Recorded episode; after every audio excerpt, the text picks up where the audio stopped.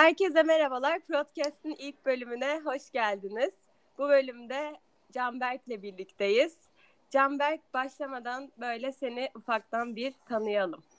Merhaba Merve, merhaba Samet. Öncelikle ilk olarak beni davet ettiğiniz için çok teşekkür ederim. Ee, 1986 model, İzmir doğumlu standart bir insanım. Böyle bir kısacık tanıtabilirim aslında kendimi. 2009 İzmir Ekonomi Üniversitesi, Üniversitesi Halkla İlişkiler ve Reklamcılık Bölümü mezunuyum.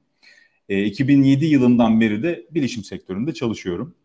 E, kariyerim boyunca dijital reklam ajanslarında kendi internet projelerini e, yöneten e, şirketlerde, müşterilerine mobil ve web e, çözümleri sunan startuplarda çalıştım. E, Akbank, TEP, MSN Türkiye, Microsoft, Ülker, Mercedes-Benz, Volvo Türkiye, Eczacıbaşı gibi e, birçok marka ve firma için e, hazırlanan e, mobil web projelerde, Edward Game projelerinde proje yöneticisi olarak görev aldım. E, 2017 yılından bu yana da Kafa Topu 2 ve Basketbol Arena mobil oyunlarının yapımcısı ve e, geliştiricisi olan Masamo'da e, proje yöneticisi olarak görev e, alıyordum. Ta ki 2021 yılı başına kadar e, yine aynı firmada e, biraz görev değişikliği yaparak e, yaklaşık böyle bir e, 6-7 aydır e, game producer, oyun yapımcısı olarak halen çalışmaya devam ediyorum. E, Masamo'dayım. E, tekrar çok teşekkür ederiz geldiğin için. Birkaç soruyla başlayalım istersen. Ee, Canberk abi valla sana çok güzel sorular hazırladık. Bu sorularda gerçekten hem böyle bir tık oyun dünyasını, oyun dünyasında nasıl ürün yönetimi yapıldığını, işte şu an yeni bir roldesin ve bu yeni rolde işler nasıl yürüyor bunu anlamak istiyoruz. Ama dinleyicileri sıkmamak adına da sonda çok keyifli bir part var. O partta da daha çok sana yönelik, senin zevklerine ve renklerine yönelik sorular olacak. Valla ben ilk soru için çok heyecanlıyım. Çünkü çok büyük bir trend var şu anda özellikle Türkiye'de. Oyun evet. sektöründe şu an ürün yönetimi dünyasında Masomo diğerlerinden nasıl ayrılıyor ve senin Hı-hı. rolün özelindeki bu farklar yeni değişimle birlikte neler ve e, her noktasında olabilir. Masamo'da alışılagelmişin dışında böyle izlediğiniz stratejik işte takımı yapmaktan zevk aldığı bir yol var mı böyle diğerlerinden sizi ayıran? Ee, diye sorayım. Bizce bu çok güzel bir soru. Dilediğin gibi cevaplayabilirsin. O yüzden kesinlikle. biz de çok meraklı dinliyor olacağız. Tamam, tamam kesinlikle. Yani e, ben direkt olarak bir product manager, ürün yöneticisi olmasam da benim yakınımdaki böyle birincil derecedeki adamlar product manager'lar.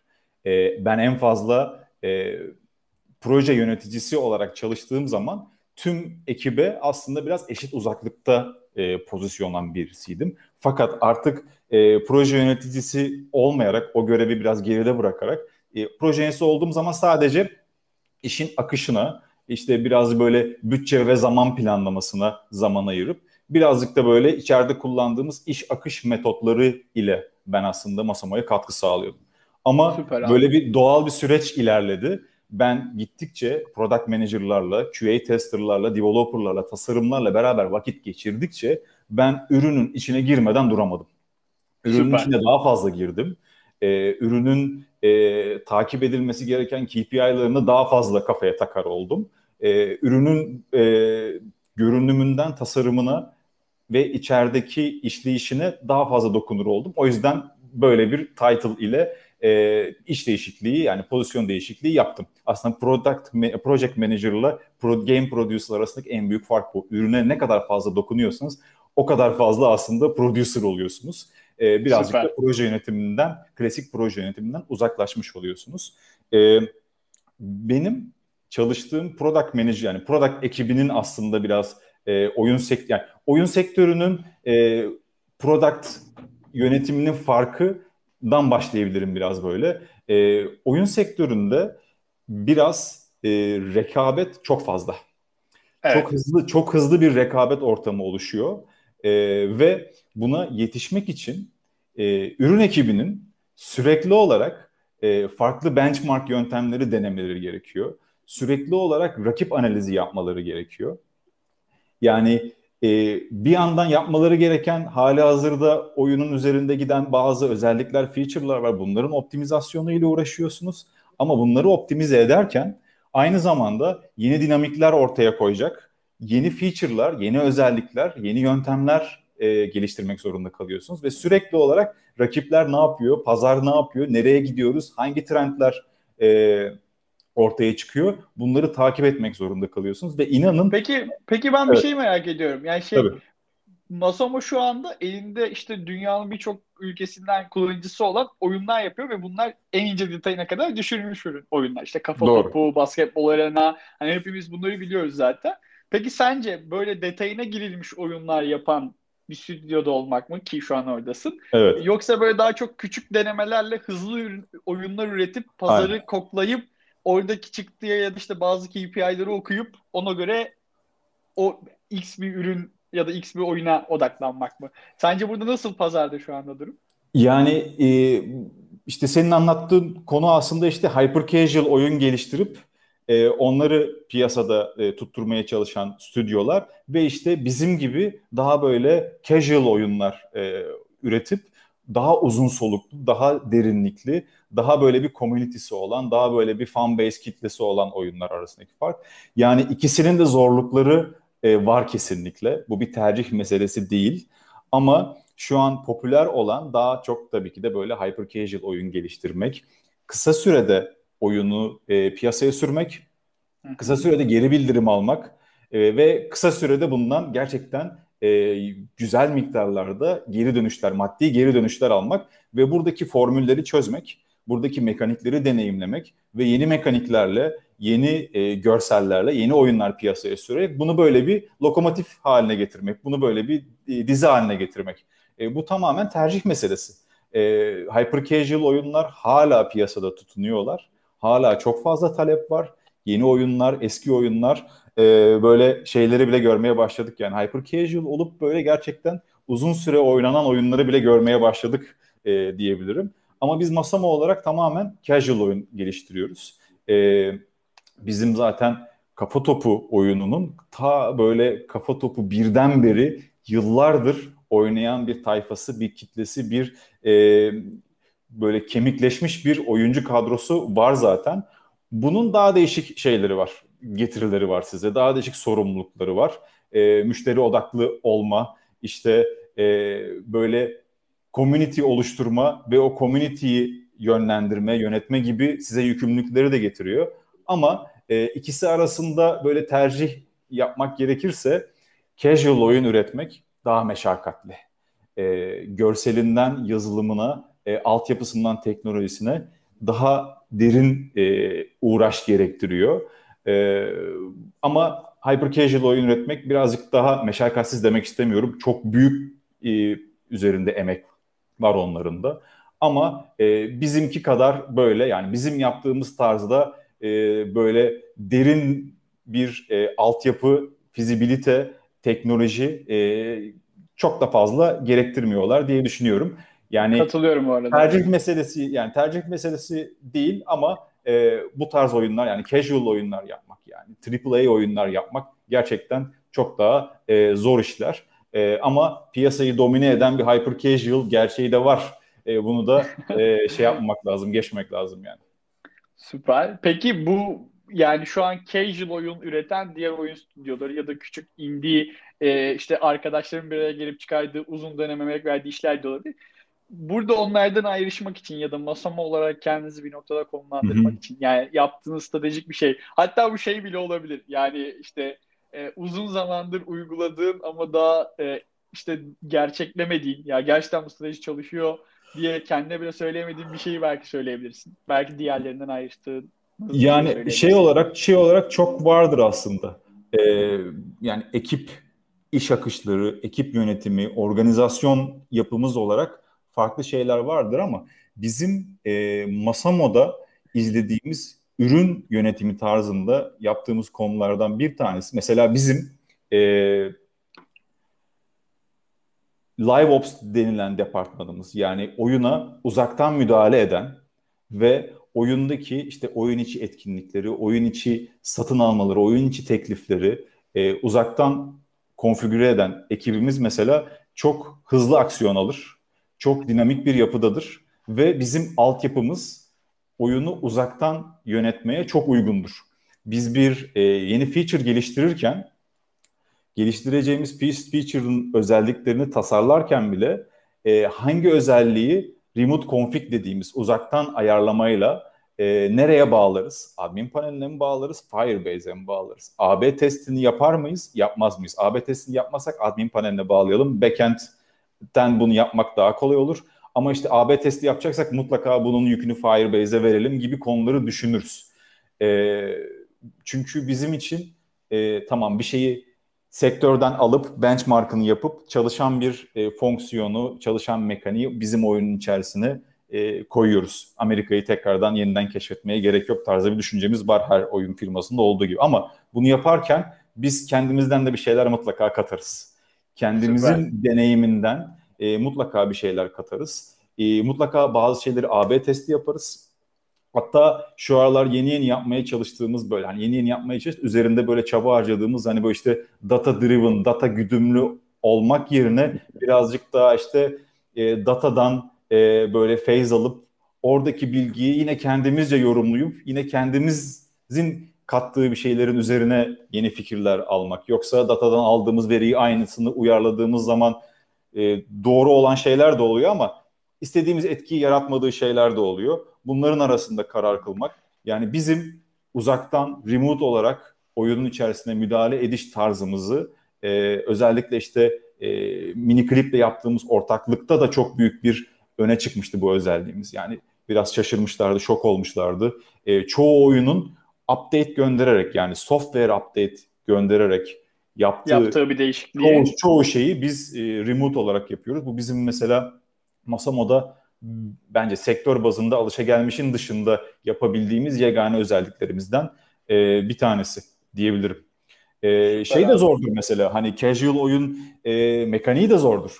Biz şimdi eğer bir oyun dünyasında bir simülasyon oyunu değilseniz yani gerçekçi olmaya çalışmıyorsanız, gerçek hissiyatı veren bir uçak oyunu yapmaya çalışmıyorsanız siz aslında e, var olmayan bir şey yaratmaya çalışıyorsunuz. Bir casual oyun olsanız da, hyper casual oyun olsanız da var olmayan bir dünya yaratmaya çalışıyorsunuz. Yoldan geçen bir insana şey deseniz komik olabilir. Ya iki tane koca kafalı adam e, maç yapacak mobil cihazla. e, ikiniz de farklı lokasyonlarda olacaksınız ama 30 milisaniyenin altında hatta 150 milisaniyenin altında seamless bir şekilde bu oyunu oynayabileceksiniz. Zevk alacaksınız. Ve işte bunun için bir de gidip o oyuna para harcayacaksın falan dese e hadi canım. Adı da kafa topu olacak. E, adı da kafa topu olacak. Hadi hadi canım derler ama şimdi şu an an itibariyle bugün o işlemi bir buçuk milyon kişi yaptı. E, oynadı oyunu. E, o yüzden aslında bir var olmayan bir dünya yaratıyoruz. Fizik bilmeniz gerekiyor. E, yani gerçekten oyunun game design diye bir e, kurgusu var. Oyun içi ekonomiyi evet. iyi sağlamanız gerekiyor. Gamification denilen konular var. Aslında bizleri yani oyun sektörünü bir mobil uygulamadan ya da herhangi bir e, web projesinden ayıran şeylerden bir tanesi bu. Gamification'ı var, oyun içi ekonomisi var, live ops'u var, satın alma öğeleri var. İnsana dokunuyoruz biz açıkçası.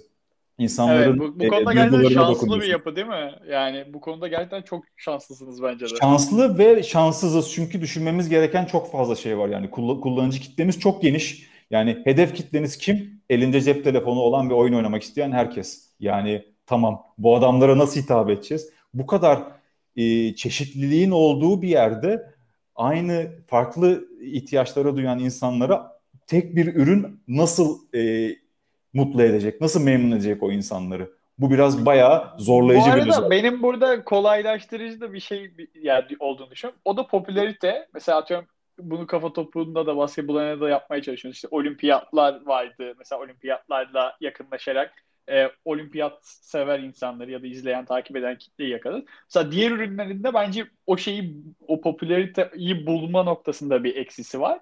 Hani okey katılıyorum. Çok düşünmeniz gereken nokta var. Ama o insanlarla buluşmanız için gerçekten hayatta dokunduğunuz için de hayattan parçalar da olabiliyor. O yüzden bence dediğin gibi yani şey çok ortada ve tamamen hangi tarafından baktığına göre değişen bir cevap var diyebiliriz bence. Kesinlikle. Ama e, ben hiç oyun oynamayan ya da oyun üretmemiş biri olarak e, sen anlattıkça şeyi düşünüyorum. Aslında oyun da çekici ya. Yani o kadar da şey değil. E, işte yani uzaktan kontrol etme ve kullanıcıyı etkileme bunu biz başka bir üründe yapmıştık ancak oyunda böyle anlık işte hani düşünüyorum bir kafamda ve çekici gerçekten. Belki dinleyenler arasında da bundan etkilenecek arkadaşlar vardır. Bence seninle ve bu alanla ilgili araştırmayı iyi yapsınlar diyebiliriz. Kesinlikle. Evet, Canberk bize sattın şu anda oyun sektörünü. Değil mi? Aynen. Kesinlikle doğru. Doğru. doğru. E, Peki ben şeyi merak ediyorum ya biz bu podcast'i yapmaya başlarken de hep Samet'le şey demiştik hani e, yaşanan challenge'lar bunlar nasıl çözülüyor? İşte bu bunu tekrar yaşayan insanlar nasıl bir perspektifle bakabilir? Hani hem senin yaşadığın challenge'dan biz ders çıkaralım biz de öğrenelim. E, böyle bir hedefimiz de vardı hep. O yüzden şey sormak istiyorum ben son zamanlarda böyle ürün yönetimi olur veya sizin sektörde olabilir. Ee, yaşadığın en büyük challenge neydi? Çözebildiniz mi? Veya işte çözemediysen şu an olsa nasıl çözerdin gibi verebileceğim bir örnek var mı?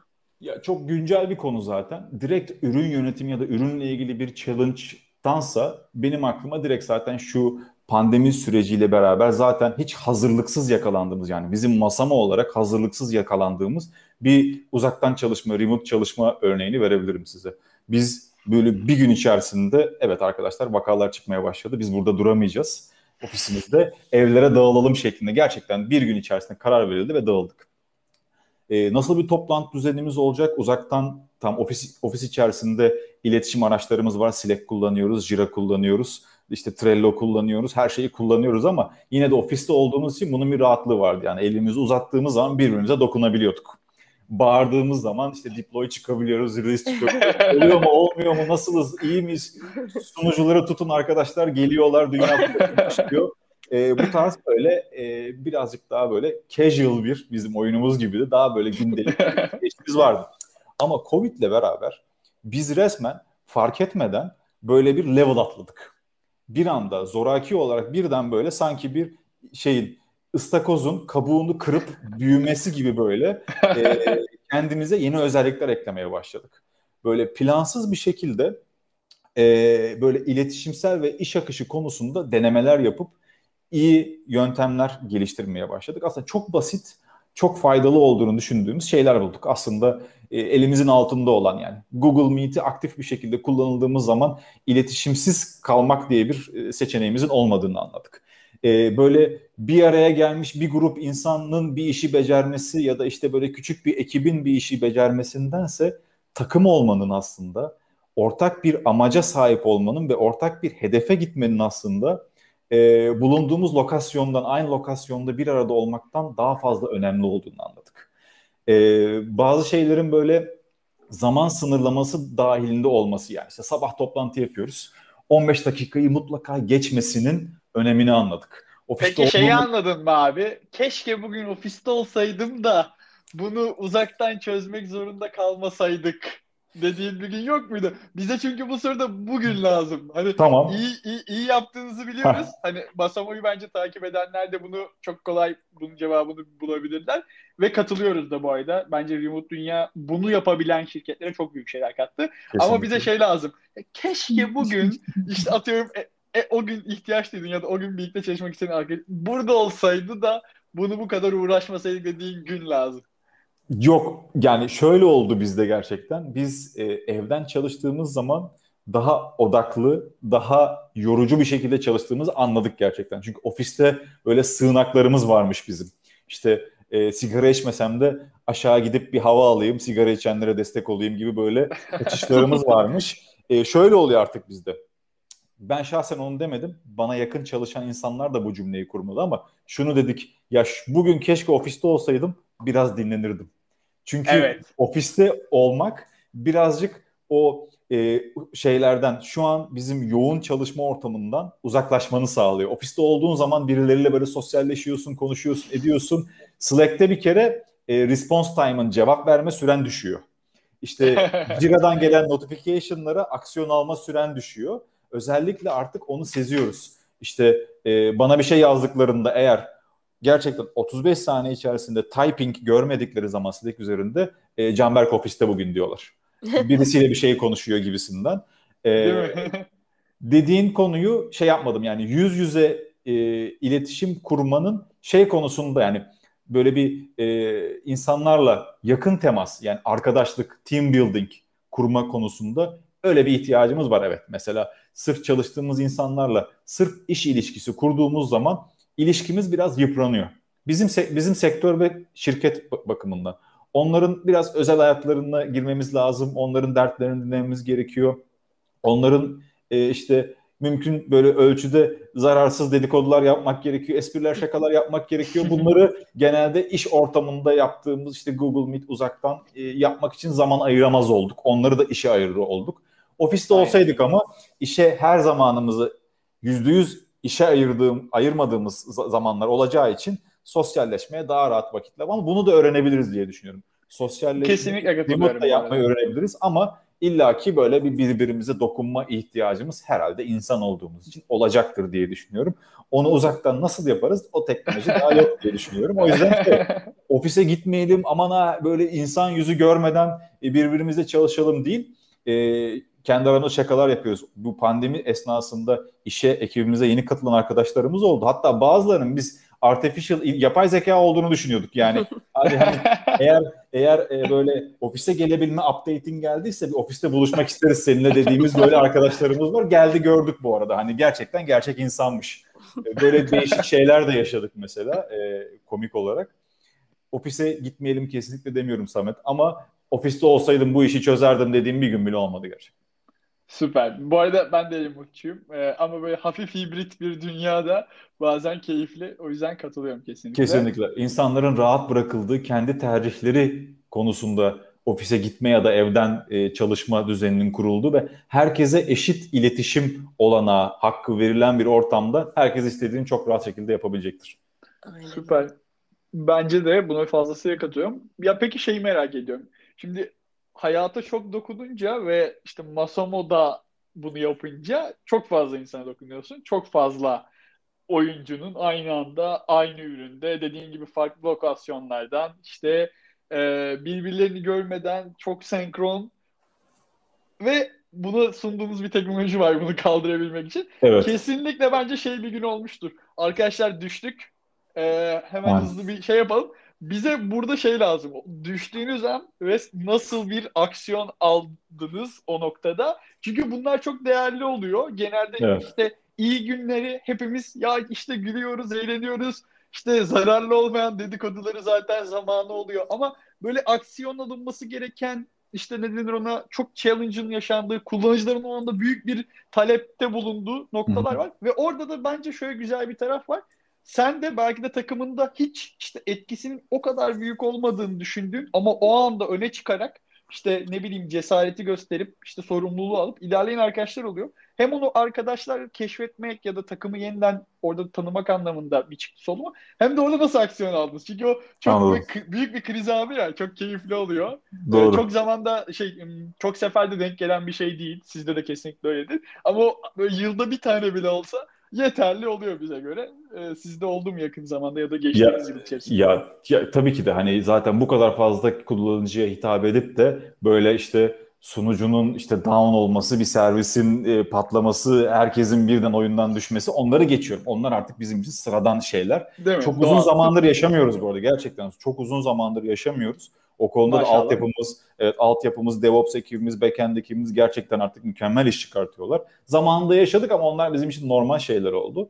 Böyle bir e, ders çıkartabileceğimiz bir olayımız var mı diye düşünüyorum. Şöyle bir örnek verebilirim. Biraz böyle data driven ve işte data inspired konularına şey yaptık. İşte data güdümlü olmak ya da işte datadan e, ilham almak, ondan yönlenmek konularında. Şimdi biz e, çok fazla işte benchmark yapıyoruz. Benchmarkladığımız, örnekleme yaptığımız sistemleri kendi e, deneyimimizle daha da geliştiriyoruz ve bunu oyunun içerisine koyuyoruz ve bunların işte A-B testlerini yapıyoruz. Görsel A-B testler yapıyoruz, fonksiyonel A-B testler yapıyoruz. Bu bizim için çok önemli dedik. E, ama bazı A-B testleri yapıp sonuçlarına şaşırdıklarımız da oluyordu. Aa evet hayret yani bizim dediğimiz gibi olmadı. Yani bizim kesin böyle gideriz dediğimiz konuyu seçmediler. Bunu seçtiler. Tamam okey.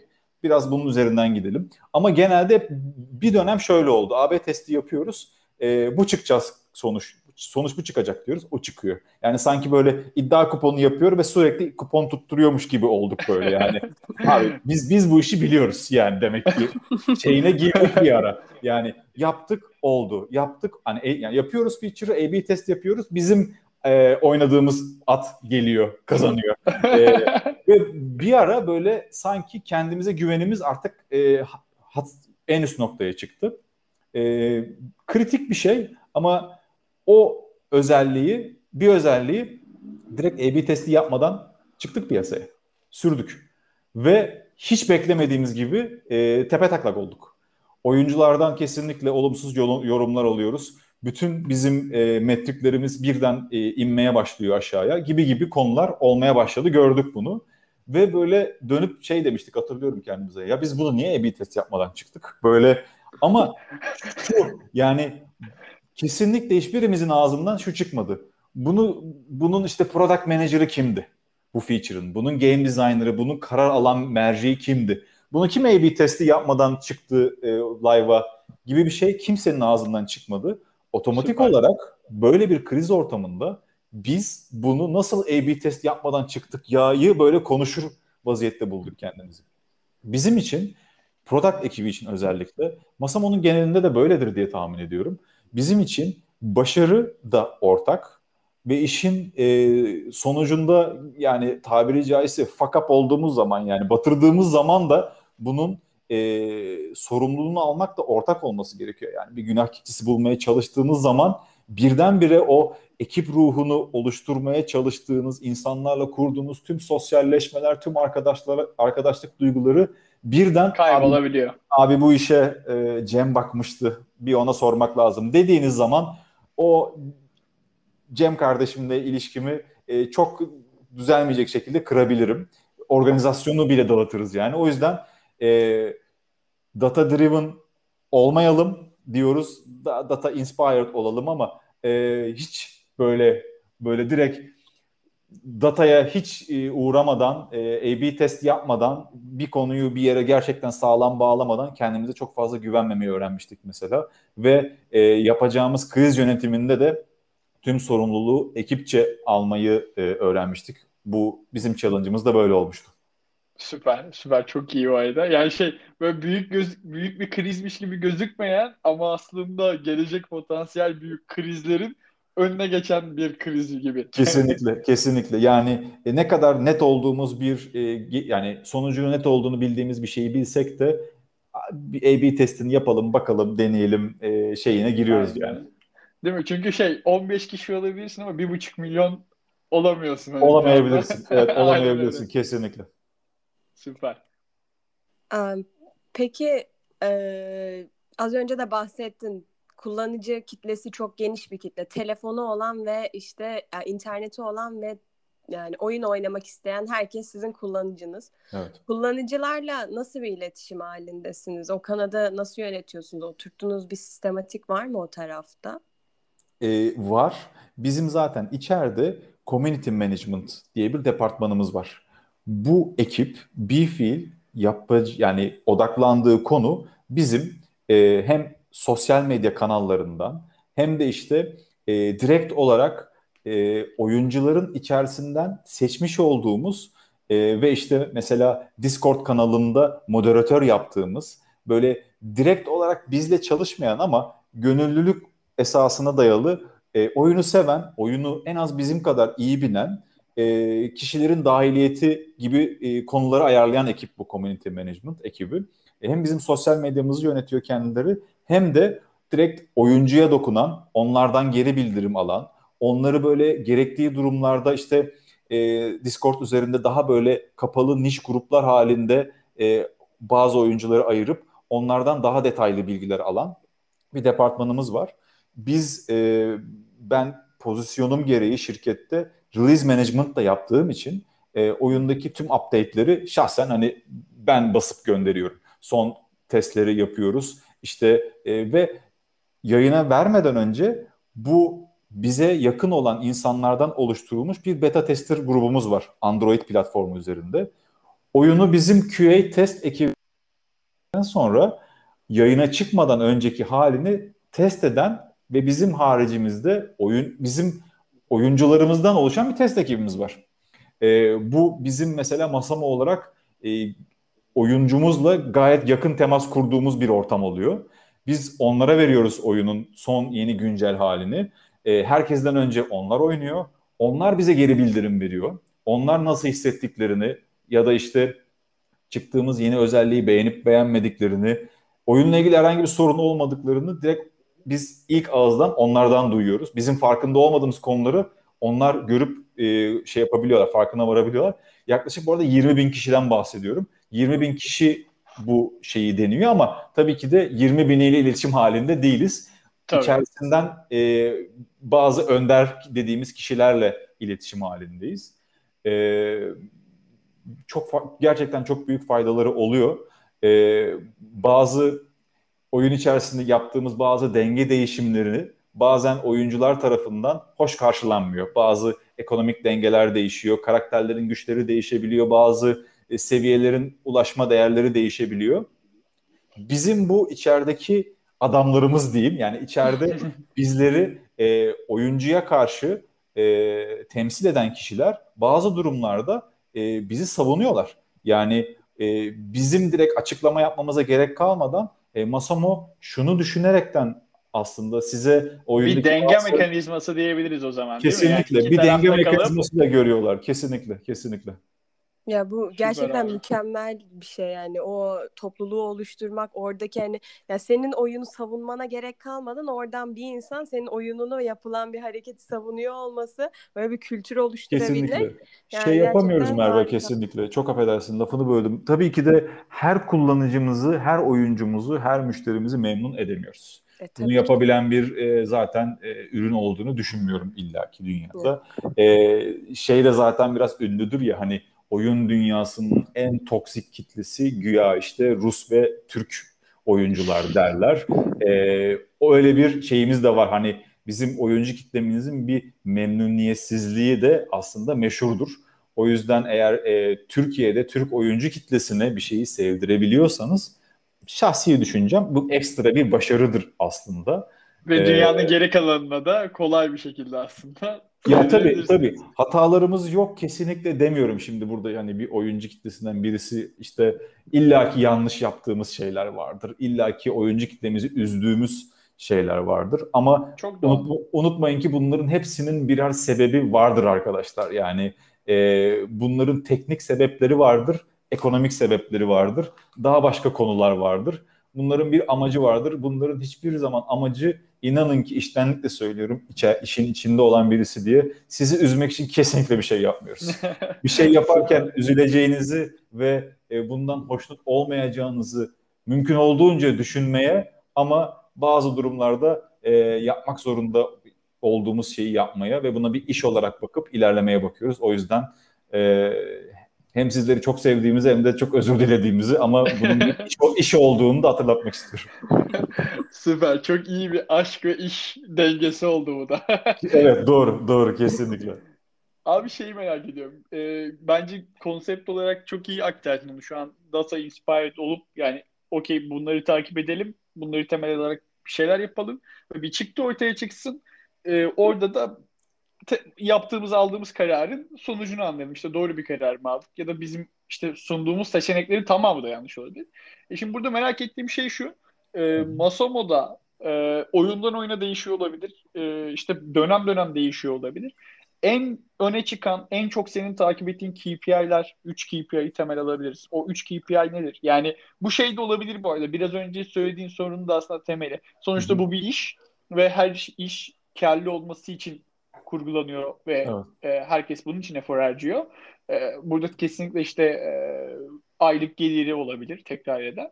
E, ya da bambaşka şu an hiçbirimizin bilmediği sizin işte oyun sektöründe işte ya da X oyunu özelinde işte atıyorum basketbol ya da kafa topu özelinde olan niş bir KPI de olur. Bunları gerçekten merak ediyorum. Onları aktarırsan çok güzel olur. Tabii tabii kesinlikle. Yani işte genel olarak benim konumum gereği benim e, bakış açım her zaman ofiste yaptığımız iş bazında oyuncu öncelikli yani işte gamer first. Yani uzun vadeli, kısa vadeli şeyler değil, daha fazla memnuniyete, kullan iyi kullanıcı deneyimine, e, düzgün tasarıma, net, güzel görsel öğelere, düzgün çalışan bir e, sisteme dayalı benim bulunduğum pozisyon game producer Süper. olduğu için. Yani e, iş bazında yaptığımız iş bazında oyuncu öncelikli gamer first bir de şey vardır tabii hani ofiste de family first konusu vardır bizde. Önce ailemiz gerçekten. O yüzden o konuyu iyi tutturduk diyebilirim. Müşteri odaklı yaklaşım benim önceliğimdir. Bu yüzden e, benim takip ettiğim KPI'ler biraz product manager'larınkinden birazcık daha farklı. Ben e, release management yaptığım için benim için e, ilk KPI aslında crash free yani uygulamanın crash etmeden e, ki yüzdelik dilimi benim için çok önemlidir. E, bu böyle yüzde 99'ların aşağısına yüzde 98'lere düşmeye başladığı için bizim standartlarımıza göre hiç iyi değildir mesela. O yüzden benim gözüm yeni bir update, güncelleme çıkacağımız zaman her zaman o böyle crashsizlik oranı hatta böyle bir işte öyle bir grup kurarsak, müzik grubu kurarsak adını mutlaka bu koyalım diyoruz yani. Çok iyi. Ee, ona mutlaka bakarım. Ee, Crash Free Rate benim için çok önemlidir. iOS, Android ortak bir rate'i var bunun. Farklı farklı bakıyoruz. Ama işte Android tarafı için biraz böyle ANR diye bir tane KPI'm var benim. Application Not Responding diye bir şey var. Yani uygulamanın cevap vermeme or- oranının da düşük olması gerekiyor gibi bir e, konu var. E, buna mutlaka e, bakarım. E, retention diye bir kavram var e, Samet. E, benim için e, önemli konulardan bir tanesi. Oyun dünyasının zaten en büyük KPI'lerinden bir tanesidir. E, bu da kullanıcıyı e, nasıl koruduğumuza koruduğumuzu yöne, e, gösteren bir tane KPI'dir. E, oyuncu oyunu oynadı. E, oynadıktan bir gün sonra oyuncuların yüzde kaçı gelip tekrardan oyunu oynuyor. Üçüncü günün sonunda o oyuncuların yüzde kaçı hala sizinle beraber. Beşinci, yedinci, otuzuncu güne kadar de tabii yüzde detaylar azalıyor ama e, ne kadar yüzde insanı içeride bu günler boyunca tutabiliyorsanız sizin aslında o derece bir e, kitleniz oluşmuş oluyor. E, bu önemli. Yani e, işin sürekliliğini sağlamak için, yaptığınız işin bağlayıcılığını sağlamak için yegane KPI'lerden bir tanesi. Bazı feature'ları çıktıktan sonra bu feature'ların işte retention'a olan etkisini de takip etmeye çalışıyorum. Yeni bir özellik çıktık. Bu özellik yeni kullanıcılara hitap eden bir özellikti ve işte bu özelliği çıkmadan önceki birinci gün retention'ımıza bakar, bakarsak birazcık yükselme var mı yok mu doğru yolda mıyız? O beni çok motive eden bir şey açıkçası. Ee, session duration diye bir şeyimiz var. Ee, yani mümkün olduğunca oyuncuları oyunun içerisinde uzun süre tutmak bana haz veriyor. Yani girip iki maç atıp çıkması da o oyuncuya haz veriyordur ama oyunun içerisine girmesi, maç yapması, markette dolaşması, bizim yeni yaptığımız feature'lardaki info ekranlarını okuması etmesi benim şahsen hoşuma gidiyor. O yüzden oradaki böyle bir yolculuğa da bakmaya çalışıyorum. Ne kadar süre kalmış insanlar gibisinden. Ee, o da benim için iyi bir KPI'dir. Ee, DAO, şey, DAO... Şeyi merak ediyorum. Peki bunları nerede takip ediyorsun? Yani bunlar farklı yere dağılmış bir yerden mi izliyorsun? Yoksa gerçekten yıllardır üzerine çalıştığınız bir işte artık dashboard haline gelmiş bir dünya mı var? Yani bu çok evet. küçük bir detay gibi gözükebilir ama aslında senin hepsini sürekli güncel takip edip işte belki rutinle günlük rutinlere dahil ettiğim bir noktada. O, o yüzden onu çok merak ettim şimdi anlatırken sen. E, Admos diye bir ürün kullanıyoruz. Zaten e, şirket ortaklarımızdan Erdem Yurdanur'un ekibinin geliştirdiği bir e, uygulama Admos. E, böyle benim baktığım çoğu KPI zaten orada hazır bir şekilde listemde. E, crash rate'lere e, Firebase üzerinden bakıyorum. Google Firebase üzerinden bakıyorum. E, ANR'lere e, Google Play Console üzerinden oradan kontrol ediyorum. Ya farklı farklı benim böyle açtığım sekmeler var ama günlük rutin işlerimden biri bunlardır. Bir de kendi bizim e, oluşturduğumuz bir e, dashboard yapımız var.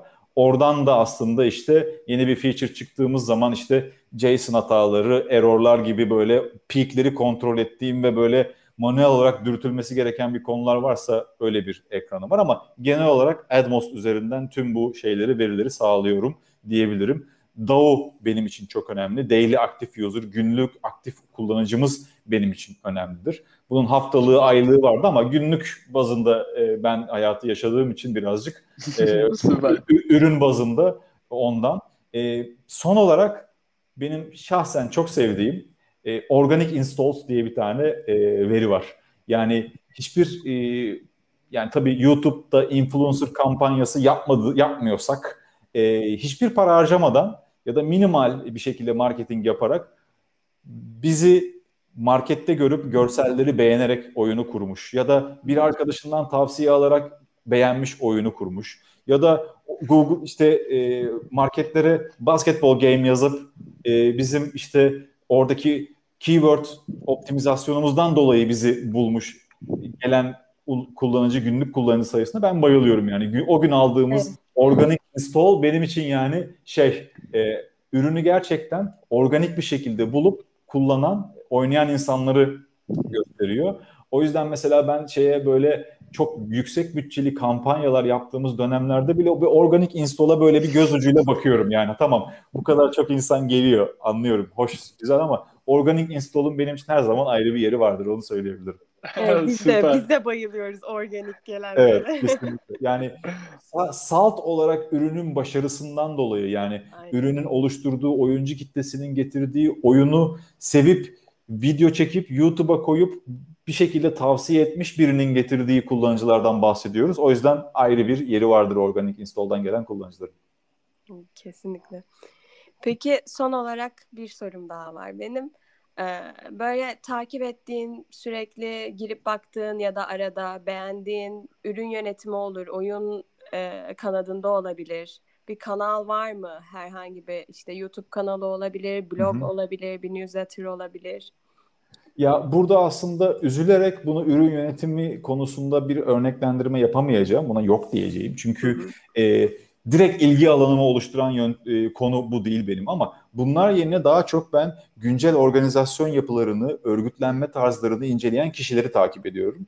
E, biraz bunlar böyle optimist, kendilerini zaten optimist olarak adlandıran kişiler. Bazısını belki biliyorsunuzdur ama bu insanların yazdıkları, e, söyledikleri birer cümleyi işte LinkedIn'den okumak, e, takip etmek bu şeyi benim günlük olarak modumu yükseltiyor kötü başlayacağım bir güne ben bu mesela e, Simon Sinek diye bir adam var. Zaten soy isminden dolayı bu adamı unutamazsınız. e, Simon Sinek. Bayağı bildiğiniz Sinek yani Türkçedeki karşılığı. Bu arkadaş kendini optimist olarak nitelendiriyor. Normalde Türkçe'de optimist misin sen böyle diye hatta aşağılarlar insanları böyle. Çok fazla optimist olma bu konuda falan derler.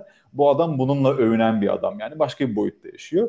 Ve aslında yaptığı işte çok basit konuları insanın yüzüne vurmak. Benim ona biçtiğim görev bu açıkçası. Simon Sinek öyle karmaşık cümleler yani bu tarz benim takip ettiğim adamlar karmaşık cümlelerde değişik şeylerde hayatımızda hiç bilmediğimiz şeylerde söylemiyorlar. Adam şunu söylüyor. Dürüst olmak kolaydır diyor. Sadece doğruyu söyleyin. Dediği şey aslında sadece bu ve bu tarz şeyler ama bu beni böyle bir 5-10 dakika düşündürtüyor. Yani yapmayı korktuğun ya da işte bir şey yapmak bir şey yaparken yakalanmak istiyorsan ne yapmak lazım? İşte şöyle gizlerim, böyle gizlerim, şöyle yaparım, öyle bir düşünürüm kimse beni yakalayamaz. Yok çok basit sadece onu yapma. Bir şeyi yapmaktan korkuyorsan onu yapmaktan vazgeç tarzı. Benim sanırım ben de bir optimist olacağım yakında. Bu konu böyle konular dikkatimi çekiyor. Ee, yeni organizasyon yapıları e, konusunda da şöyle söyleyebilirim. Şöyle bir kapanış yapabilirim belki bazı teknik arkadaşlar, bazı product manager'lar ben işimi iyi yapayım, e, kodumu güzel yapayım, tasarımı çok güzel yapayım. Bu benim görevimdir, benim yapacağım iş buraya kadardır diye düşünebilirler. Ama artık özellikle teknoloji işinde dünya öyle bir yere evriliyor ki e, teknik yapılan işin önemi işin böyle takım olarak yapmak, o işi takım olarak yapmak, o işi benimsemek, o işi bir şekilde kendi kendine organize olabilen bir ekibin içerisinde yapmak ayrışıyor. Daha iyi bir e, artı oluyor bizim için. Artık şirketler şunu arayacak diye düşünüyorum yani bu işi bir işi tek başına yapabilen insanı aramayacaklar. Bir işi ekip olarak bir şey, daha fonksiyonel, daha böyle performanslı gibi demek istemiyorum da bir işi ekip olarak yapabilen insanları arayacaklar. O yüzden benim tavsiyem şimdiden e, kendini geliştirmek yani genç olsun e, bir şekilde kariyerini ilerlemiş insanlara tavsiyem e, böyle bencil bir yapınız varsa ekip bir ekip çalışmasına uzaksanız mutlaka ekip çalışmasına kaynaştırın kendinizi. Genç arkadaşlar da eğer böyle kendilerini sadece teknik açıdan geliştirmek yerine ekip olarak bir şeyi geliştirmeye biraz alıştırsalar kendilerini iyi olur diye düşünüyorum. E, bu konularda böyle geliştirmeye yönelik herhangi bir kanalı takip edebilirsiniz arkadaşlar.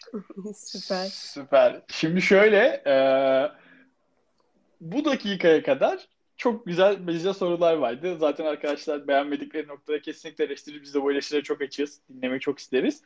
Ama biz bir, şimdi seninle burada konuştuğumuz konu işte iş. Böyle sonlara doğru bir tık daha işte hayata evet. döndük. İşte e, Simon sayesinde ve işte optimist olmak bence de uzun vadede daha trend hale gelecek.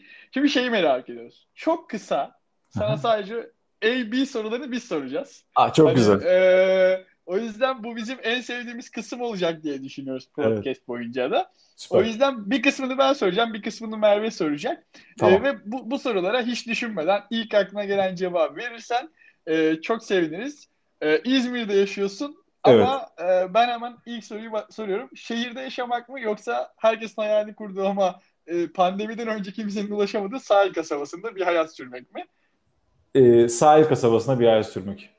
E, peki. peki tamam bir sen bir ben gidelim. Tamam. Süper. okay. Bir içeriğin kitabını okumak mı yoksa filmini izlemek mi? Filmini izlemek. Süper. Hibrit cevabını kabul etmiyoruz. Remote devam etmek mi yoksa full office'ten devam etmek mi? Remote devam edelim lütfen. Küçük bir startupta çalışmak mı yoksa yüz üzeri çalışanı olan bir startupta olmak mı? Ee, küçük. Küçük bir startupta çalışmak. Süper. Canberk İzmir'de yaşadığı için soruyu değiştiriyorum. Normalde Anadolu yakası mı evet. Avrupa yakası mı sorusu var. Karşıyaka mı yoksa Göztepe, Göztepe mi? ah ben Göz yani Karşıyaka doğumluyum. Hayatımın çok büyük kısmını orada geçirdim ama şu anda Göztepe'de oturuyorum. Göztepe İzmir çok sıcak bir yerdir. Kış yazın karşı Göztepe tarafı daha serin olduğu için ve orada oturduğum için Göztepe diyeceğim. Süper. Evet. Ya, İzmir'de olan bir insana bu sorulmaz ama yaz tatili mi, kış tatili mi? Yo yani İzmir'de o sorulan insana bunu sorulur. İzmir sıcağından çok Doğru, bunalmış aslında. bir insan kış tatili. Ben yani kışın Ankara'ya gidip Eskişehir'e gidip kar görmek istiyorum arada. Süper abi. Peki final maçında son saniye basketini atmak mı yoksa en sevdiğin oyuncuyla başrolü paylaşmak mı? Ee, yok çok heyecanlı olur benim için son sayıyı atmak böyle şey olurum herhalde heyecandan bayılırım böyle o yüzden e, en sevdiğim oyuncu seçeneğini seçiyorum yani ben. Süper. Bu arada ben buna son saniye basketi cevabı vereceğini düşünüyordum. AB Öyle yapmazdım mi? ama Yap. takımlar AB yapmalı çünkü Yapmalı. sizi yanıltabilir.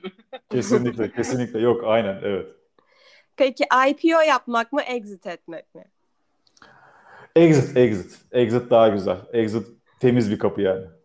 Süper. Peki caz mı yoksa rap mi? Ee, rap diyeceğim ya. Gerçekten. Aa. Aynen. En Rap'i sevmeye başladım. rapçi kim? Ee, en sevdiğim rapçi Lil Zay. Aa, Süper. Tamam süpermiş. Ben de çok severim.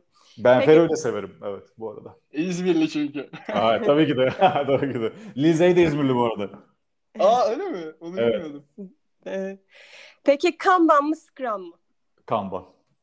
Evet, biz Aa. bunu önceden uzun uzun dinlemiştik ama. E... Evet doğru. Aynen. kan, kanbancıyız maalesef. yok yok maalesef değil sen seviyorsun. Evet ben doğru ama aynen. Zaten öyle bir kanban sistemi ya yani bir gün daha detaylı dinleme şansımız olursa yani öyle bir sistem kurulmuş ki biz öyle bir yani o sistem Scrum'da yok yani. Öyle, öyle detaylı doğru. bir kanban ya, sistemi. Aynen.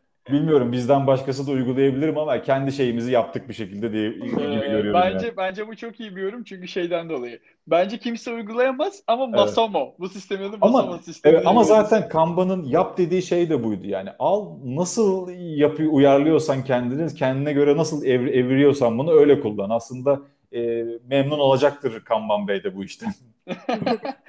Süper abi. E, Valla bize çok keyifli oldu. E, özellikle son cevapların beni bir tık şaşırttı. E, çünkü Güzel. ben yaz cevabını bekliyordum. Son saniye baskı bekliyordum. Doğru, doğru. E, hep ters köşe oldum. E, o yüzden çok keyif aldım. Umarım sen aynı şekilde. Aynı ee, şekilde. Çok keyifli benim için de. için ve bizi dinleyecek insanlarla buluştuğun için ben hepsi adına teşekkür ediyorum tekrardan. Ben de aynı şekilde çok ben çok teşekkür teşekkürler. Ederim. Çok keyifli oldu. Tahmin ettiğimiz gibi. İyi ki bizi kırmadın geldin. Çok sağ ol. Ben de aynı şekilde. İyi ki gelmişim arkadaşlar. Çok sağ olun. Çok teşekkürler. Süper. O zaman biz dinlediğiniz için teşekkür ederiz. Bir sonraki bölümde görüşmek üzere. Kendinize iyi bakın. Sevgiler. Hoşçakalın. Bay bay.